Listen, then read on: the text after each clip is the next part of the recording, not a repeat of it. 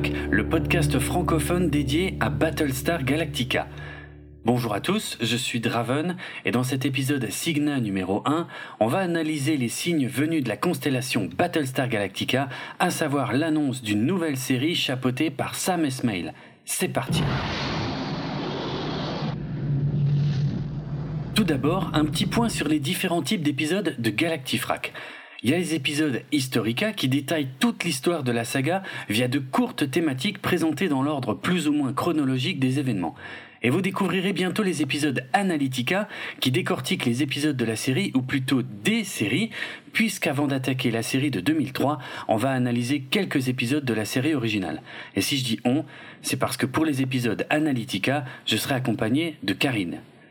Mais la chose à laquelle je ne m'attendais pas, ou en tout cas pas si tôt après le démarrage du podcast, c'était de faire face à une forte actualité concernant l'univers de Battlestar Galactica. Or, vu l'annonce qui vient de tomber en septembre 2019, il est clair que les prochains mois vont être chargés dans ce domaine, et il serait dommage pour Galactifrac de se priver de relayer ces informations. Je vais donc inaugurer avec cet épisode Cygna un nouveau format dédié à l'actualité, en plus des épisodes Historica et Analytica. Les épisodes Cygna ne paraîtront pas avec une périodicité régulière et seront simplement enregistrés suite à des annonces ou des nouveautés notables concernant l'univers de Battlestar Galactica. Alors pourquoi le nom Cygna ? J'ai demandé de l'aide sur Twitter pour trouver le nom de ce nouveau format et j'aimerais remercier Keladus Traex qui m'a fait plusieurs propositions de mots latins avant d'attirer mon attention sur le terme Cygna qui signifie signe ou présage mais également constellation. J'ai trouvé que ce double sens était parfait pour des épisodes consacrés à l'analyse des signes ou des présages venus des dieux, ce qui rappelle d'ailleurs certains épisodes de la série, notamment quand il s'agit de trouver le bon chemin, tout en ayant également le sens du mot « constellation ». Alors merci beaucoup Keladus Traex pour cette suggestion, et merci également à Barbu Deluxe sur Twitter pour quelques autres propositions très intéressantes également. Le 17 septembre 2019, la saga Battlestar Galactica fêtait ses 41 ans, puisque c'est le 17 septembre 1978 qu'a été diffusé pour la première fois à la télévision américaine le téléfilm Saga of a Star World qui posait toutes les bases de la franchise et dont vous aurez très bientôt une analyse détaillée dans les premiers épisodes Analytica. Mais rien ne laissait penser que ce jour-là, le groupe NBC Universal allait faire une annonce qui allait secouer toute la communauté des fans de Battlestar Galactica. NBC Universal, né de la fusion en 2004 du groupe des chaînes NBC et du pôle Entertainment de Vivendi Universal, a en effet choisi le 17 septembre 2019 pour annoncer le futur lancement de sa plateforme de SVOD nommée Peacock. Comme vous le savez peut-être, ça fait quelques années que les studios Sony, Universal, Fox, Warner, etc. confient leur contenu à des plateformes de vidéo à la demande, alias SVOD pour Subscription Video On Demand. Les plateformes de SVOD les plus connues à l'heure actuelle sont Netflix, Amazon Prime ou encore Hulu. Et ce sont justement les résultats financiers impressionnants de Netflix qui incitent maintenant la plupart des studios à retirer progressivement leur contenu de Netflix pour ouvrir leur propre plateforme avec leur propre contenu. Et comme vous le savez peut-être également, une guerre commerciale va forcément avoir lieu entre ces services de SVOD puisque d'autres nouveaux entrants comme Disney+ et Apple TV+ vont bientôt se lancer également. Et cette guerre va se dérouler sur le front des contenus exclusifs, c'est-à-dire des programmes créés spécifiquement et exclusivement pour chaque plateforme afin d'attirer le client à s'abonner chez soi plutôt que chez le ou les concurrents. C'est ainsi qu'on apprend le 17 septembre 2019 que la plateforme Peacock va être lancée en avril 2020 aux États-Unis. Le nom Peacock fait référence au célèbre logo des chaînes NBC, qui est également aujourd'hui le logo du groupe Comcast. Ce logo, dont la première version date des années 50, est un dessin stylisé d'un pan, donc l'oiseau, dont les plumes et la queue en forme d'éventail arborent 6 couleurs de l'arc-en-ciel. L'idée originale derrière ce logo était de mettre en avant les programmes en couleur diffusés sur la chaîne NBC dans les années 50, à une époque où c'était encore loin d'être la norme. En anglais, Pan se dit Peacock et le logo du futur service de SVOD comporte les 6 mêmes couleurs que le logo original, mais cette fois sous la forme de points.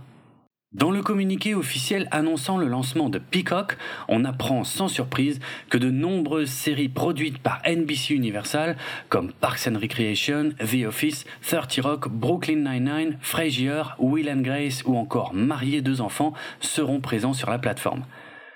On y retrouvera aussi très logiquement de nombreux films produits par les studios Universal, comme Retour vers le futur, E.T., Les Dents de la Mer, American Pie, Brokeback Mountain, Casino, Mamma Mia, Breakfast Club, ainsi que leurs grosses franchises les plus récentes, que sont Fast and Furious et Jurassic World. Sans oublier les films d'animation issus du studio DreamWorks, comme Shrek ou Dragon, ou du studio Illumination, comme Moi, Moche et Méchant, puisque ces deux studios appartiennent également au groupe Comcast, la maison mère de NBC Universal. Il y aura aussi des programmes sportifs, des late shows ou encore la célèbre émission comique Saturday Night Live, mais je vais arrêter ici la liste des contenus parce qu'on s'éloigne du sujet. Comme je vous le disais plus tôt, le service Peacock bénéficiera également de nouveaux programmes exclusifs lors de son lancement en avril 2020. Parmi ces nouveautés, que je ne vais pas toutes détailler, on trouvera notamment des reboots des séries comiques Sauvé par le Gong et Punky Brewster qui datent à l'origine des années 80. Et on notera d'ailleurs que c'est l'actrice originale de Punky Brewster qui reprendra son rôle pour cette nouvelle version.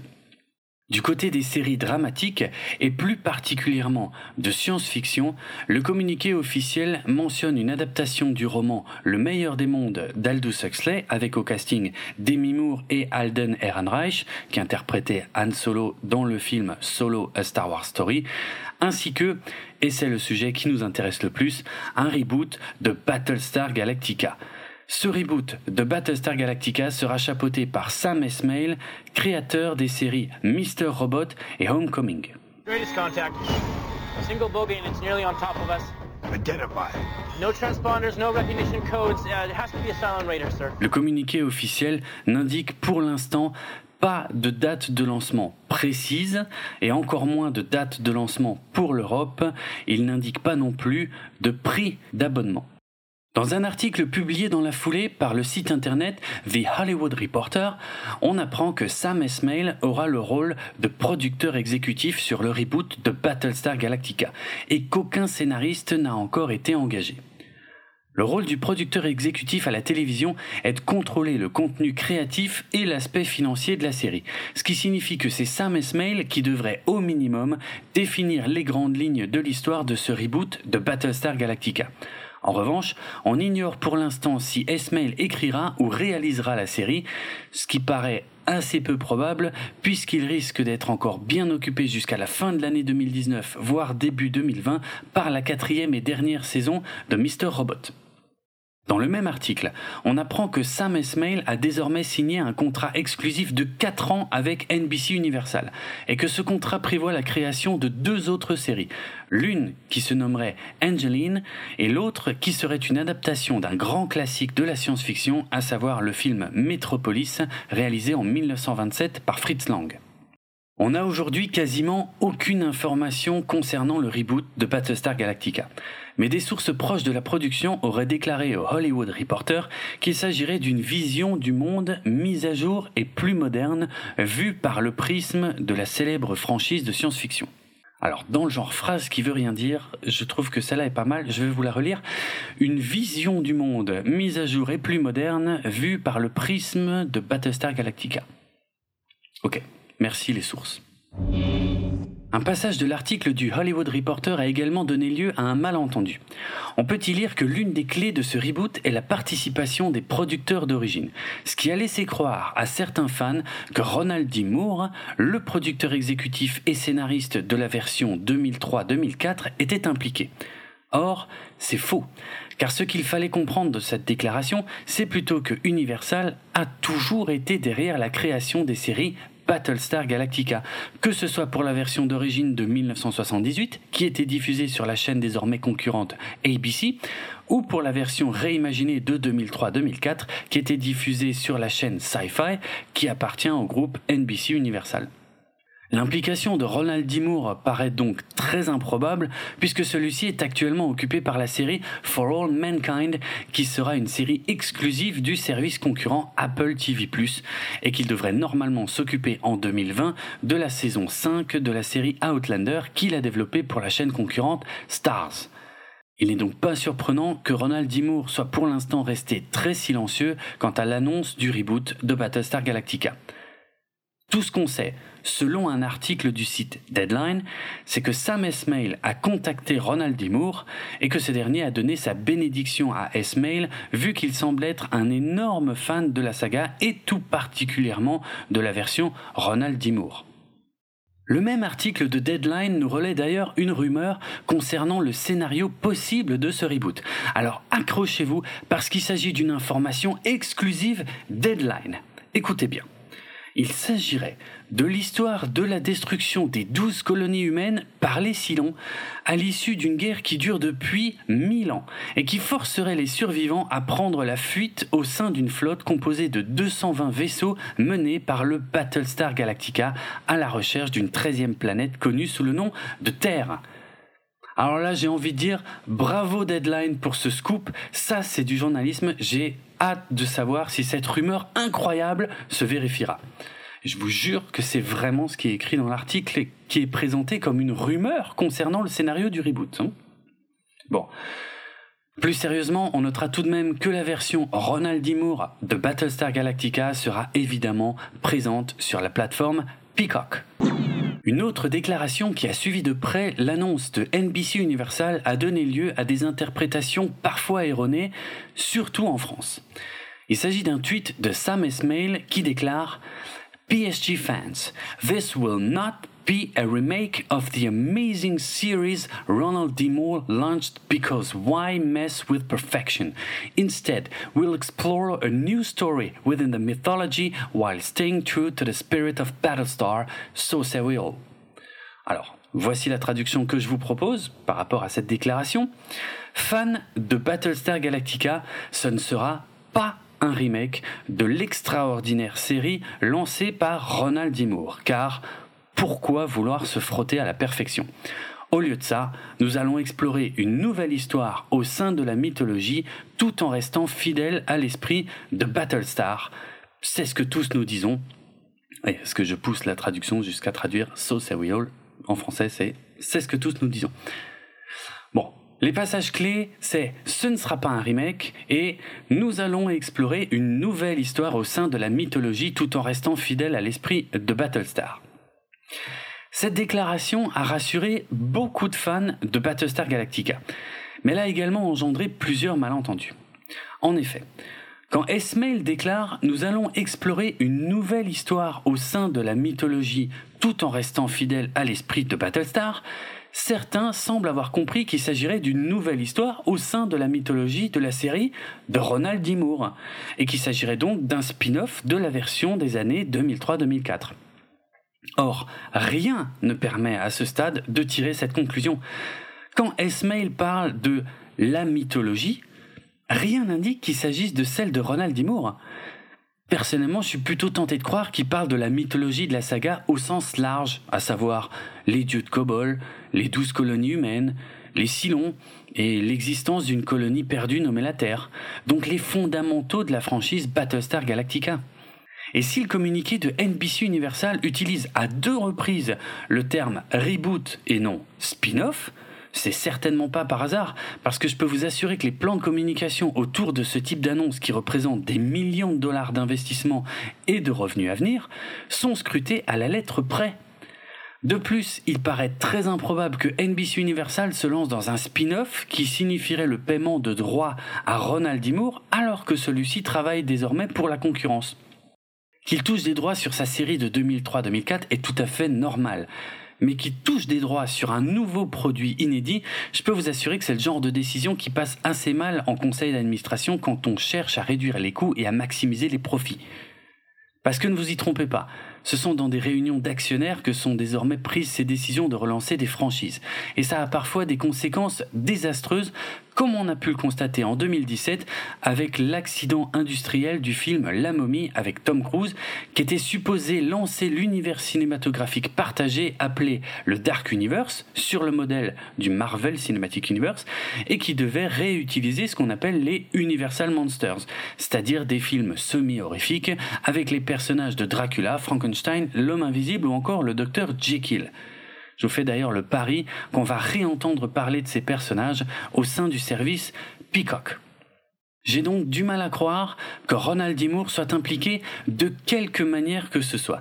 Ce qui est pour moi confirmé par l'article de Deadline que je mentionnais tout à l'heure, puisque si Esmail a contacté Moore dans le cadre d'une démarche personnelle, c'est que le studio n'a jamais contacté Moore pour ce nouveau projet, puisque sinon les deux hommes auraient forcément été en contact pour travailler. Et que si c'était le cas, le nom de Moore aurait forcément été mentionné dans le communiqué officiel de NBC Universal pour rassurer les fans. Bref, on devrait rapidement en savoir davantage à ce sujet, puisque je rappelle que le lancement de Peacock aura lieu en avril 2020, c'est-à-dire 7 mois après l'annonce initiale du projet. Un autre passage du tweet de Sam Esmail a donné lieu à un malentendu, et ce, surtout en France ou dans quelques pays francophones. Esmail dit « Ce ne sera pas un remake ». Or j'ai vu de nombreuses réactions sur les réseaux sociaux qui reprenaient ce tweet en disant des choses du genre « Ouf, c'est bon, ça sera pas un reboot, ça sera une nouvelle version ». Alors là, moi je marque un petit temps d'arrêt, je relis le truc, je dis « Ça sera pas un reboot, mais une nouvelle version ». Je ne comprends pas. Ou alors, peut-être que les gens qui écrivent ça ne comprennent pas ce qu'ils écrivent. Parce que moi, c'est comme si je disais « Ah ouf, je suis rassuré, ce mur, il sera pas peint en blanc, il sera peint en l'inverse de noir ». Pour moi, c'est la même chose. Bon. Mais ça va plus loin. Il y a même un site internet français assez connu, mais dont je tairai le nom, spécialisé dans les news sur le cinéma, les séries télé, les jeux vidéo, la littérature, bref, ce qu'on appelle aujourd'hui la culture geek, qui a sorti un article intitulé « Battlestar Galactica, la nouvelle série de Peacock ne sera pas un reboot ». Ah bon ? Ok. Dans cet article, on peut lire des passages comme « Rassurez-vous » ou encore « C'est Sam Esmail qui le dit ». Qui le dit où ? Je sais pas, je comprends pas, parce que c'est pas ce que j'ai lu moi. Dans le même article, on peut également lire cette phrase, que je vous cite, donc telle quelle. « Cette nouvelle itération de Battlestar Galactica racontera une histoire qui se situe dans l'univers narratif que Moore a créé. » Donc, je ne vais pas revenir sur ce dernier point, mais une déclaration aussi affirmative sans la moindre preuve montre bien le sérieux avec lequel cet article a été écrit. Mais revenons à cette histoire de reboot, parce que j'ai l'impression qu'il y a chez nous une grosse confusion entre les termes reboot et remake. Et vous avez peut-être envie de me dire, oui, dans tous les cas, c'est une nouvelle version, donc c'est pareil. Non, c'est pas tout à fait pareil. Un remake, qui signifie refaire, s'appuie généralement sur une œuvre d'origine pour en proposer effectivement une nouvelle version qui en reprend la trame générale, mais avec des mises à jour technologiques ou sociétales par exemple. On peut citer les films L'homme qui en savait trop, Les 10 commandements, Ocean's Eleven, L'affaire Thomas Crown, Braquage à l'italienne ou encore Scarface, sans oublier La Mouche ou The Thing, pour citer tout de même un petit peu de science-fiction, qui sont tous basés sur des films plus anciens. Il existe également des remakes plan par plan comme Psychose de Gus Van Sant ou Funny Games version US de Michael Haneke. Funny Games est également un exemple de remake afin d'adapter un film étranger à la culture d'un pays pour lui assurer un meilleur succès local. On pensera donc aux 7 mercenaires qui reprenaient les 7 samouraïs qui venaient du Japon, Vanilla Sky qui reprenait le film espagnol Ouvre les yeux, Les Infiltrés de Scorsese qui était à l'origine un film, voire plusieurs films originaires de Hong Kong, True Lies qui était une reprise du film français La Totale ou encore Let Me In qui était un remake du film suédois Morse. On peut aussi citer le film L'Invasion des profanateurs de sépultures de 1955, qui a connu 3 remakes en 1978, 1993 et 2007, et qui sont tous des réinterprétations de l'histoire originale, mais avec des différences notables liées à l'époque de leurs sorties respectives. Le phénomène des remakes à la télévision est plus récent, mais il existe aussi puisqu'on a pu voir des nouvelles versions de K2000, Nikita, Melrose Place, Beverly Hills, V ou encore Charlie's Angels. Il y a aussi les cas des dessins animés qui deviennent des films live, comme Le Roi Lion, et on en trouve également dans les jeux vidéo avec Metal Gear Solid The Twin Snakes, Resident Evil 2 ou encore Final Fantasy VII. Et si le remake reste généralement très proche du concept de son matériau d'origine, cette appellation n'interdit pas quelques changements parfois drastiques au niveau de l'histoire. Ça peut être la fin, ou le rôle d'un personnage clé, ou certains rebondissements. Bref, l'appellation remake n'empêche pas des différences notables avec l'œuvre originale, du moment que le concept global à la base de l'histoire et que le ton reste à peu près les mêmes. Big fracking deal. La définition du reboot est en revanche beaucoup plus floue, parce que ce mot englobe beaucoup d'approches différentes. Le mot « reboot » signifie littéralement « redémarrer ». C'est un terme qui est inspiré du monde de l'informatique. Or, redémarrer et refaire, ce n'est pas la même chose, parce qu'on peut très bien redémarrer une franchise sans refaire la même chose que ce qui a déjà été fait. Mais ce qui crée de la confusion, c'est que le mot « reboot » est très à la mode depuis quelques années, et que parmi les approches que l'on réunit aujourd'hui sous l'appellation « reboot », on trouve aussi beaucoup de remakes. Donc en résumé, de nos jours, beaucoup de remakes sont qualifiés de reboot, mais tous les reboots ne sont pas des remakes. On entend aussi parfois le terme de relaunch, qui veut dire relance ou relancer, mais un relaunch, c'est exactement la même chose qu'un reboot. Bon, vous commencez à vous y perdre, alors je vais vous donner un exemple concret. En 2009 sortait au cinéma le reboot de la franchise Star Trek. On y découvrait la formation de l'équipage original, c'est-à-dire Kirk, Spock, Uhura et les autres, au sein du vaisseau USS Enterprise. Pourtant, même si l'histoire qui y était racontée était globalement inédite et qu'on n'avait jamais assisté à la première rencontre entre tous ces personnages dans la série originale des années 60, il faut bien avouer que le concept général restait très similaire et qu'on avait donc plutôt affaire à un remake, mais qui était appelé un reboot, essentiellement pour des raisons de marketing. En plus de ça, une petite astuce temporelle permettait en vérité de situer ce remake dans la continuité de la série originale, sans la trahir ou la remplacer complètement, mais si je vais par là, j'ai peur de vous embrouiller encore plus dans les définitions. Je vais plutôt ajouter que le second film de ce soi-disant reboot de Star Trek était lui aussi un remake d'un des films originaux, même s'il contenait quelques différences majeures qui ont fait hurler les puristes. Quant à toutes les séries Star Trek qui ont vu le jour à partir des années 80, elles sont techniquement toutes des spin-offs de la série originale puisqu'elles se situent dans la même continuité. Alors pour mieux vous expliquer les différences entre remake et reboot, je vais m'appuyer sur une autre saga de science-fiction qui a le mérite de comporter une œuvre originale, puis un remake, puis un reboot, les trois sous le même nom de franchise. Même si je sais d'avance que les appellations remake et reboot que je vais employer ici pourraient faire l'objet de discussions. Cette saga, c'est la planète des singes. Alors pour simplifier, on va considérer que l'œuvre originale est le film La planète des singes de Franklin Schaffner, sorti en 1968 avec Charlton Heston dans le rôle principal. Même si je sais très bien qu'il est basé sur le livre écrit en 1963 par le français Pierre Boulle. Mais bon, pour cette démonstration, on va dire que c'est le film de 1968 qui est l'œuvre originale, ok ? On va ignorer toutes les suites directes et faire directement un bond en 2001 pour parler du film La planète des singes de Tim Burton avec Mark Wahlberg dans le rôle principal.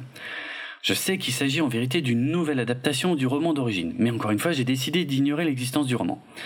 Donc La planète des singes version 2001 raconte l'histoire d'un astronaute humain qui va s'écraser sur une planète inconnue pour y découvrir que les humains ont été réduits en esclavage par des singes qui parlent. Cet astronaute va finir par obtenir de l'aide de la part de certains singes, ce qui va lui permettre d'échapper aux méchants singes qui veulent lui faire la peau et de finir par démontrer quelle est la véritable origine de la société des singes avant de faire lui-même une découverte horrible et surprenante dans la toute dernière scène du film. Même si aucun des personnages ne porte le même nom que dans le film de 1968, et même si le cadre et les rebondissements ne sont pas exactement les mêmes qu'en 1968, il faut bien avouer que la trame générale du film que je viens de vous raconter est exactement la même qu'en 1968. Et c'est pour cette raison que j'ai envie de considérer le film de Tim Burton comme un remake du film de Schaffner. Les deux films sont différents et pourtant ils racontent la même histoire.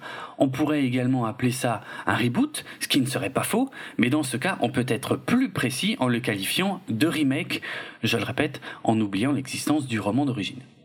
Faisons à nouveau un bond en avant jusqu'en 2011 et la sortie du film La planète des singes, les origines de Rupert Wyatt avec James Franco, voire Andy Serkis dans le rôle principal. Cette fois, il n'est absolument pas question d'astronautes qui se crashent ou d'humains réduits en esclavage par des singes. C'est donc pas un remake, c'est une histoire totalement différente et totalement inédite qui est présentée ici, en reprenant tout à zéro au point de remonter jusqu'à l'origine de l'émancipation des singes par rapport aux humains. On est donc bien dans l'univers de la planète des singes, mais on reprend l'histoire beaucoup plus tôt que dans quasiment tous les films précédents de la franchise, sauf un, mais que, encore une fois, j'ai choisi d'ignorer et qui de toute façon ne raconte pas du tout la même histoire non plus. Je choisis également d'ignorer le fait que certaines références discrètes cachées dans le film pourraient faire penser qu'il s'agit d'un préquel du film de 1968. Je choisis plutôt de considérer ces éléments comme des clins d'œil pour les fans et non comme des preuves indiscutables qu'il s'agit de la même continuité.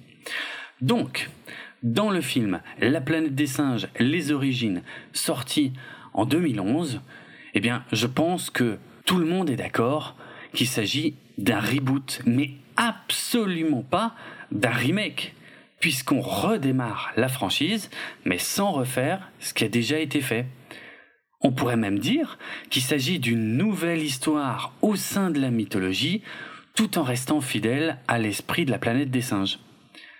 Vous l'aurez compris, je viens de reprendre les termes du tweet de Sam Esmail pour vous montrer que sa déclaration « Une nouvelle histoire au sein de la mythologie, tout en restant fidèle à l'esprit » peut être comprise de différentes manières. Mais aussi et surtout pour vous prouver que le fait que ce ne soit pas un remake ne permet pas d'en déduire que ce ne sera pas un reboot, puisque ce sont deux notions légèrement différentes. Et j'insiste encore une fois sur le fait que le communiqué officiel de NBC Universal indique, et certainement pas par hasard, que le nouveau Battlestar Galactica sera un reboot, et que cela n'entre absolument pas en contradiction avec le fait que Sam Esmail affirme qu'il ne s'agira pas d'un remake. Les deux déclarations sont complémentaires et pas du tout contradictoires.